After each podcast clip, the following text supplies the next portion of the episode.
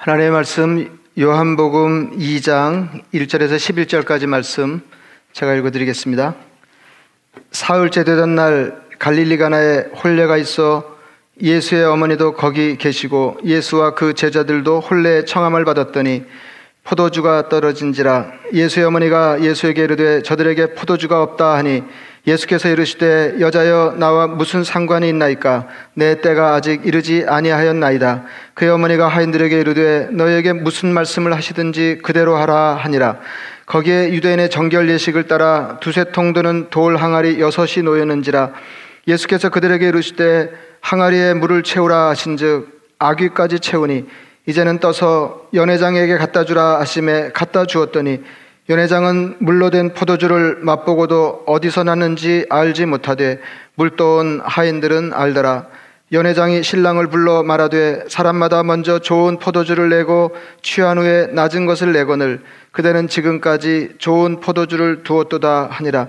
예수께서 이 첫 표적을 갈릴리 가나에서 행하여 그의 영광을 나타내심에 제자들이 그를 믿으니라. 아멘. 여러분 안녕하세요. 에, 어, 뭐, 그, 마, 말씀드리지만은 그냥 그 요즘 인사 중에 가장 에, 마음에 닿는 인사가 그 흔하디 흔한 안녕하세요가 아닌가 싶습니다. 에, 여러분 지난 한 주간도 에, 안녕하셨습니까? 에, 그리고 예수 믿는 사람들은 아마 하나를 더 물어야 될 것 같은데 에, 여러분 평안하십니까? 여러분 여전히 에, 평안하십니까? 어, 평안이 중요한 것 같습니다. 에, 세상 살수록 나이 먹어갈수록 에, 우리가 인생을 풍성하게 사는데 꼭 필요한 것들이 에, 많이 있겠지만은 그 중에 평안이 으뜸이 아닌가 싶을 정도로 어, 우리 신앙생활 하는데도 그렇고 인생을 살아내는데도 그렇고 평안이 퍽 중요하게 느껴집니다. 왜냐하면 바람이 아무리 거세게 불어도 마음이 흔들리지 않으면 그만 그만 인생이 괜찮기 때문에 그렇습니다. 기회 있을 때마다 말씀드리지만은 세상에 다 나쁜 일이 없다고 우리가 자금의 코로나 바이러스 때문에 심하게 고생을 하고 있지만은 이럴 때야말로 평안을 갈망하고 평안을 훈련할 수 있는 좋은 기회, 가 아닌가 싶습니다. 높은 파도가 유능한 뱃사람을 만든다고 하는 말이 있는데 뭐 그렇다고 해서 우리가 일부러 높은 파도를 만들어낼 수도 없고 또 그럴 필요도 없지만 기왕 불어닥치는 바람 그리고 높은 파도가 있을 때 우리가 제대로 상대하면 그 파도를 통해서 얻을 수 있는 유익을 얻지 않겠나 싶습니다. 그런 뜻에서 지금 우리는 평안을 연습하기에 가장 좋은 환경을 만났습니다. 그러니까 어떤 형편에도 휘둘리지 않는 그런 평안은 여러분 아시는 것처럼 세상으로부터 오는 것이 아닙니다. 주님이 주시고 우리가 받는 것입니다. 평안을 너에게 끼치노니 곧 나의 평안을 너에게 주노라. 내가 너에게 주는 것은 세상이 주는 것과 같지 아니하니라. 너희는 마음에 근심하지도 말고 두려워하지도 말라. 주님 말씀하셨습니다. 주님이 근심하지 말라 하시면 근심하지 않고 주님이 두려워하지 말라 말씀하시면 두려워하지 않는 것이 믿음입니다. 평안을 아무쪼록 강구하시기 바랍니다. 그리고 마침내 아, 아 이런 게 주님 주시는 평안이구나 경험하시면 좋겠습니다. 그리고 할 수 있는 대로 코로나 바이러스에 감염되지 않도록 최선을 다하시기 바랍니다. 뭐 일러 무사마리온데요. 어, 그래도 이, 이, 경계를 늦추지 마시고 계속 계속 어, 할 수 있는 대로 한껏 어, 이, 감염 어, 경로를 차단하시고 그렇게 애를 쓰시면 좋겠습니다. 나를 위하는 것이 바로 남을 위하는 것이다. 아, 그, 그, 그런 교훈으로 이만한 이해가 없는 것 같습니다. 나를 위한 것이 남을 위한 것이고 남을 위한 것이 또한 나를 위한 것이라는 사실을 깨달으면 성숙한 사람이라 할 수 있겠습니다. 18세기 사람 조선 사람 성대 중에 글에 이런 대목이 있습니다. 배움은 자기를 위하는 것이고 벼슬은 남을 위하는 것이다. 하지만 자기를 위하는 것이 남을 위하는 것이고 남을 위하는 것이 자기를 위하는 것이다. 예, 성대중 제가 좋아하는 사람인데요.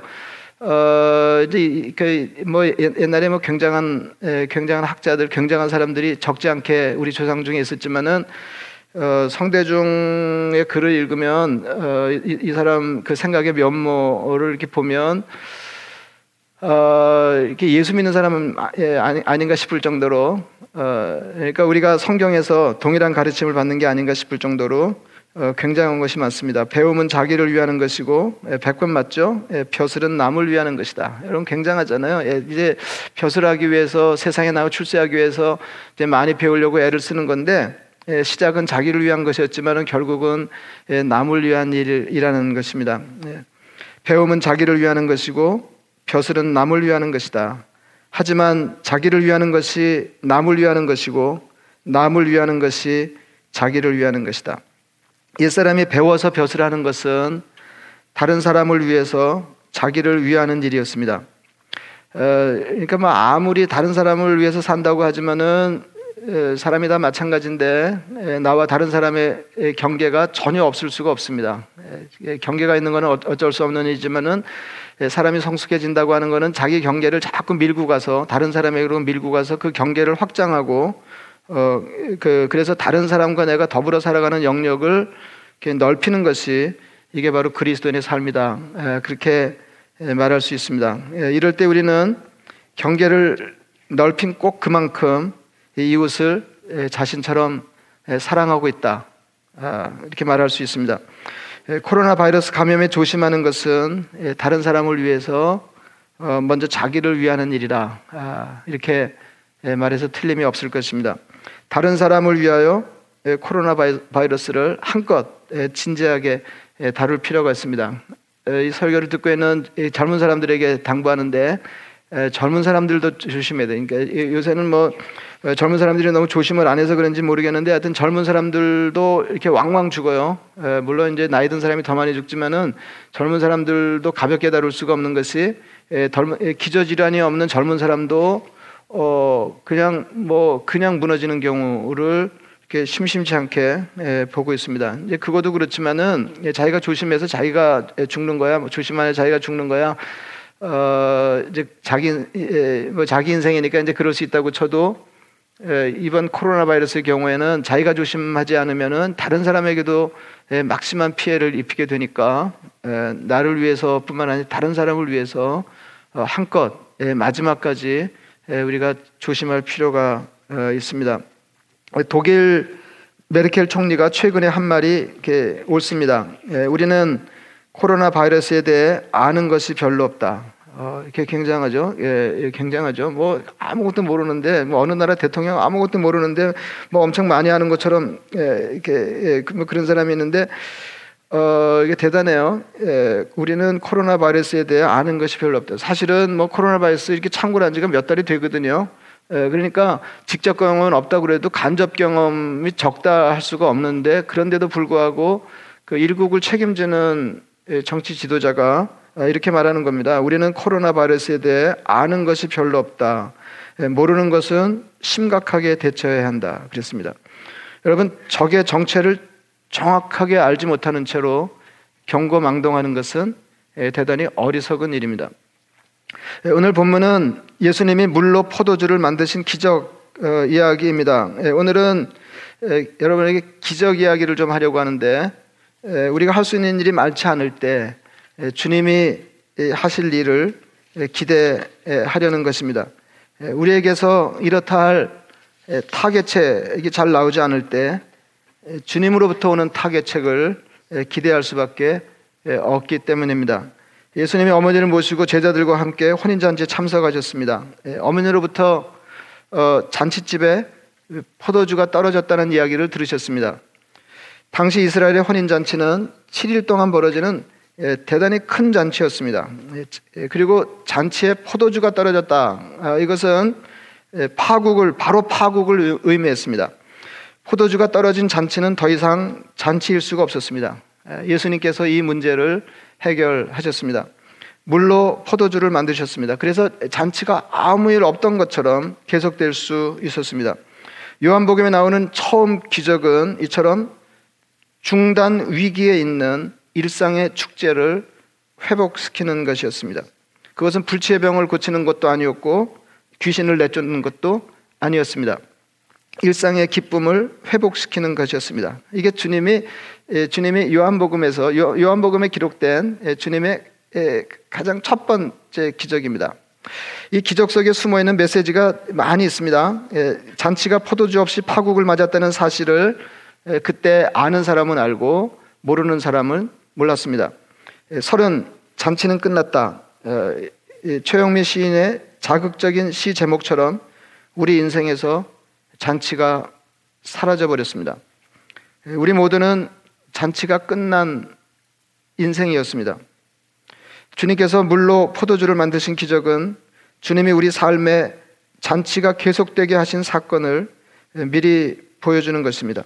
주님은 어머니에게 포도주가 떨어졌다 하는 청을 들었을 때 돌 항아리에 물을 채우게 하셨습니다. 하인들이 그 물을 연회장에게 갖다 주었고 연회장이 맛보았더니 양질의 포도주였습니다. 정결 예식에 쓰는 물이 포도주가 되었습니다.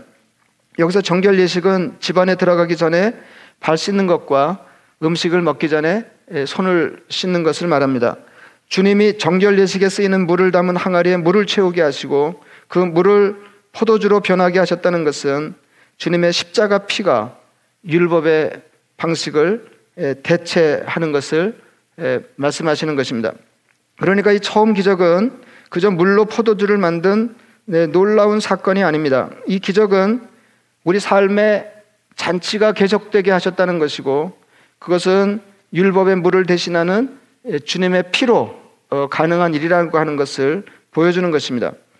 주님께서 요한복음 6장에 보리떡 다섯 개와 물고기 두 마리로 5천 명을 먹이신 기적적인 급식 사건 뒤에 제자들에게 이렇게 말씀하셨습니다. 예수께서 이르시되 내가 진실로 진실로 너에게 이르노니 인자의 살을 먹지 아니하고 인자의 피를 마시지 아니하면 너희 속에 생명이 없느니라. 내 살을 먹고 내 피를 마시는 자는 영생을 가졌고 마지막 날에 내가 그를 다시 살리리니 내 삶은 내 살은 참된 양식이요 내 피는 참된 음료로다. 내 살을 먹고 내 피를 마시는 자는 내 안에 거하고 나도 그의 안에 거하나니 살아계신 아버지께서 나를 보내심에 내가 아버지로 말미암아 사는 것 같이 나를 먹는 그 사람도 나로 말미암아 살리라. 주님의 피가 우리를 살리고 우리 삶의 축제를 가능하게 합니다. 예, 여담인데요.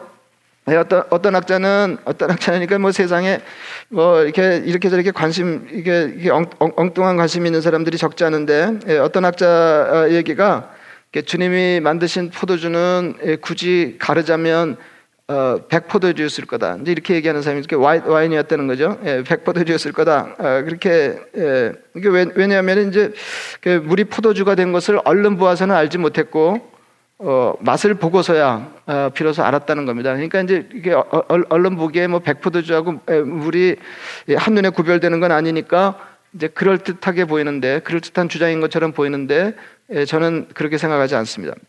왜냐하면 왜냐하면 조금 전에 이게 뭐 이렇게 장황하게 설명드린 것처럼 이게 그냥 물로 포도주를 만드신 기적적인 사건이라고 그러면은 백포도주도 상관없고 적포도주도 상관없지만은 이것이 그냥 에, 이, 이, 이게 뭐야 포도주 떨어진 잔치집에 주님께서 물로 포도주 어, 어, 이렇게 만들어 주신 이야기를 넘어서 넘어서 그것이 바로 주님의 피를 피를 상징하는 것이기 때문에 그렇습니다. 잔치가 끝난 것 같은 파국 인생을 뒤집어서 하나님의 자녀 되게 하심으로 이 땅에서부터 하나님의 나라를 향해서 잔치가 아, 계속 가능하게 하신 그, 그, 그분의 능력을 나타내는 거기 때문에 그런 겁니다. 그러니까 어, 뭐 이거 갖고 싸울 건 아니지만은 이거 갖고 싸울 건 아니지만은 이게 굳이 굳이 이게 꼭 집어서 얘기하려고 그러면은 이거는 적포도주여야 옳다. 에, 뭐 이제 그런 말씀입니다. 어, 우리 인생은 요즘 요 즘 같이 그러니까 여러분 뭐 지금 이제 설계 분위기를 이렇게 감을 잡으셨죠? 에, 감을 잡으시니까 이렇게 우리가 파국 인생이라고 하는 건 요즘 우리가 코로나 바이러스 때문에 잠시 어려움을 당하고 뭐 이제 이래서 파국 비로소 이렇게 잘 나가던 인생이 여기서 주춤하고 파국을 당한 게 아니고 우리는 본래 겉보기에 어떠하든지 관계없이 관계없이 죽을 운명에 빠진 파국 인생이었다는 겁니다. 하나님과 멀어져서 죄 때문에 자기 인생을 어떻게 할 줄 알지 못하는 잔치가 끝난 것 같은 인생이었다 그 말입니다. 오늘 본문 이야기처럼 그 파국을 알아차린 사람과 그렇지 못한 사람이 있을 뿐입니다. 근데 이것도 참 재밌는데요.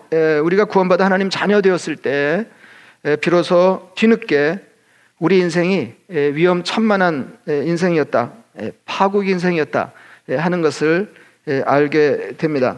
그리고 더 정확하게 말씀드리면 더 정확하게 말씀드리면은 구원받은 사람만이 이미 구원받은 사람만이 구원의 필요성을 어, 깨달아 안다 하는 것입니다. 그러니까 구원받지 못한 사람은 우리가 구원받아야 할 인생인 것도 알지 못해. 그러니까 구원의 필요성조차도 알지 못한다 하는 거예요. 그래서 제가 뭐 흔히 기도하기를 흔히 기도하기를 구원의 필요성조차 알지 못하던 우리를 구원하여 하나님 자녀 삼으시고 하나님 나라 향해서 살게 하시고 이 땅에서 하나님 좋아하시는 일에 참여하게 하시는 것을 감사합니다. 먼저 그런 거 아니에요?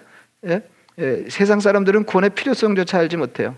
그리고 우리는 구원의 필요성도 알지 못할 때 예, 하나님의 주도적인 사랑 그 은혜를 덧입어서 하나님의 자녀가 되고 자녀가 되고 그리고 예, 자녀의 인생을 살면서 구원의 필요성을 뼈저리게 느끼게 되었다. 아, 이제 그런 예, 말씀입니다. 주님께서 물로 포도주를 만드실 때까지 과정을 잠시 생각해 보겠습니다. 주님이 그 그러니까 마리아가 주님 그 다음에 예수님의 제자들과 함께 한 혼인 예식에 참여하셨는데 어머니 마리아가 그 어, 주원 축과 어떤 관계인지는 알 수가 없지만은 마리아가 포도주가 떨어져서 맞게 된 파국 상황을 예수님께 이야기하였습니다. 그때 주님께서 여자와 여자여 나와 무슨 상관이 있나이까? 이게, 이게, 뭐 오늘 말씀드리려고 하는 거하고 이제 이게 크게 맞아떨어지는 말씀이 아니기 때문에 어, 제가 말씀 안 드리려고 그랬는데 또 그렇게 하면 어, 가다가 덜컥 여기 걸려가지고 계속 이것만 묵상하고 예수님이 능력이 있으신 건 좋은데 어머니한테 너무 불손한 게 아닌가 뭐 그래가지고 또 진도를 못 나가는 사람이 있을까봐 어, 제가 조금 말씀드리면 이게 당시 예법에 어긋나는 일이 아니었다 하는 겁니다. 에, 그리고 어, 더 말하자면 우리는 얼른 이해가 되지 않지만 정중한 축에 들어가는 행동이었다. 예, 그러니까 이제 그 예수님의 이 말투 때문에 괜히 걸려 넘어질 필요가 없어요. 그러니까 중요한 건 예수님이 어머니를 향해서 하신 말투라기보다는 그 말의 내용이었습니다. 나와 무슨 상관이 있나이까? 나와 무슨 상관이 있나이까?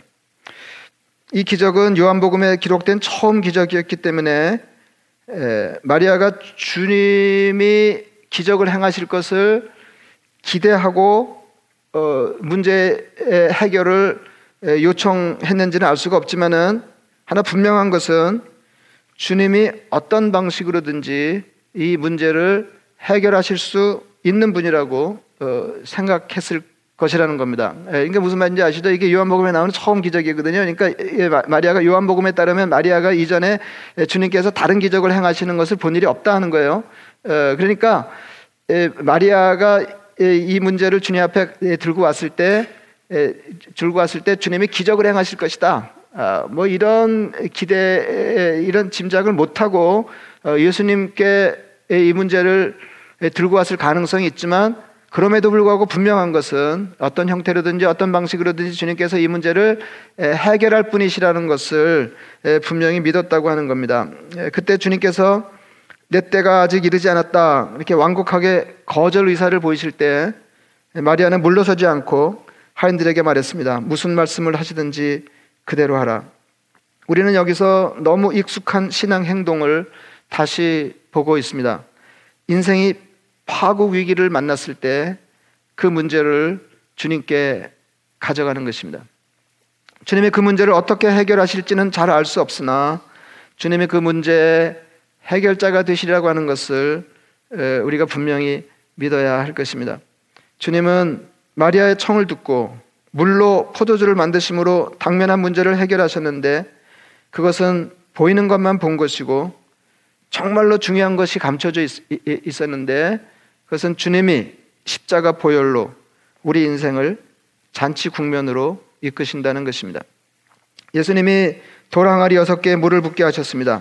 이 동아리 이, 이, 이 돌항아리가 이제 굉장히 큰 건데요. 그러니까 성경에 그 동아리 여섯, 개가 있었는데 거기 물을 보라 그랬는데 이제 정결례에 쓰이는 다, 당시 이렇게 보통의 항아리는 요새 이, 이 도량형으로 이렇게 말하자면 한 2, 30갤런 정도 들어가는 그런 큰 항아리였다는 겁니다. 여섯 개에다가 물을 가득 부었거든요. 그러면은 그냥 어림 잡아도 어림 잡아도 한 150갈론 그 정도의 포도주를 주님이 만드신 셈입니다.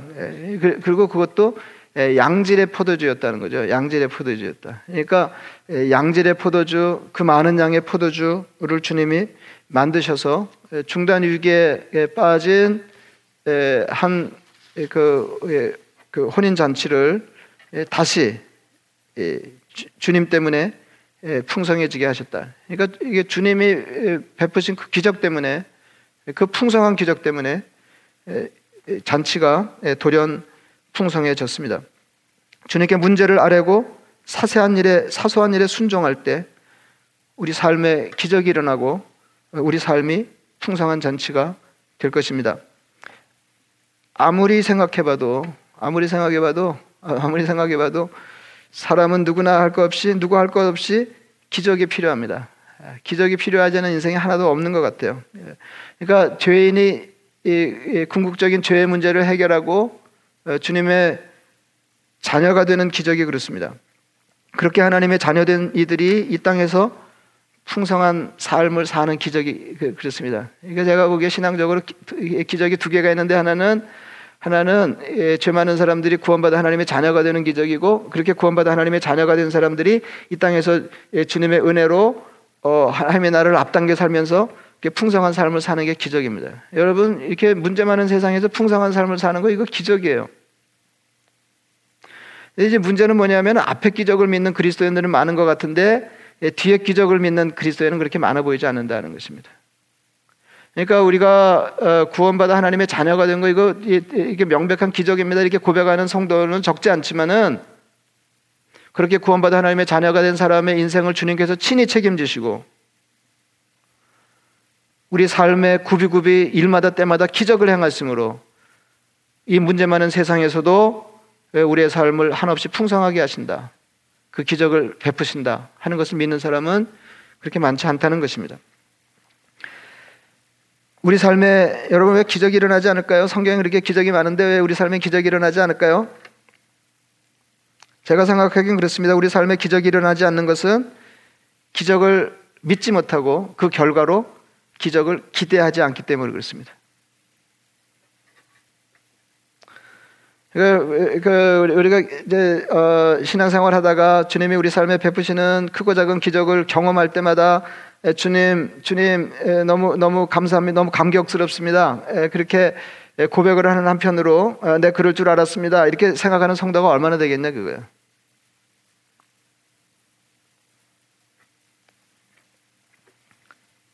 불가능해 보이는 일을 기대하면서 가능한 일을 붙잡을 때 기적이 일어난다. 이것이 성경의 가르침입니다. 예수 전도단에는 그들의 경험에서 나온 슬로건이 하나 있습니다. 당신은 가능한 것을 행하라. 그래야면 하나님께서 불가능한 일을 행하실 것이다.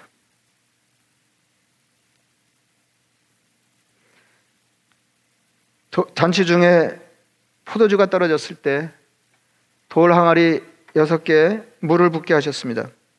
그것은 잔치가 파국에 이른 다급한 때 할 일이 아니었으나 하인들은 그 말을 그 말씀을 그대로 따랐습니다. 마리아가 그렇게 시켰기 때문이고 할 수 있는 일이었기 때문입니다. 이해할 수는 없으나 다행히 실행 가능한 일을 행할 때 그들은 기적과 함께 주님의 면모를 경험할 수 있었습니다. 기도하고 기대하면서 주님을 바라볼 때 삶이 잔치되는 길이 다시 열릴 것입니다. 이 기사의 마지막이 이렇습니다. 예수께서 이 첫 표적을 갈릴리 가나에서 행하여 그의 영광을 나타냈음에 제자들이 그를 믿으니라. 그렇게 해서 우리도 우리 삶에 비친 하나님의 주님의 영광을 보고 주님을 주님을 제대로 믿는 제자다운 제자가 되면 좋겠습니다. 기도하시겠습니다. 말씀을 생각하시면서 어, 기도하시겠습니다.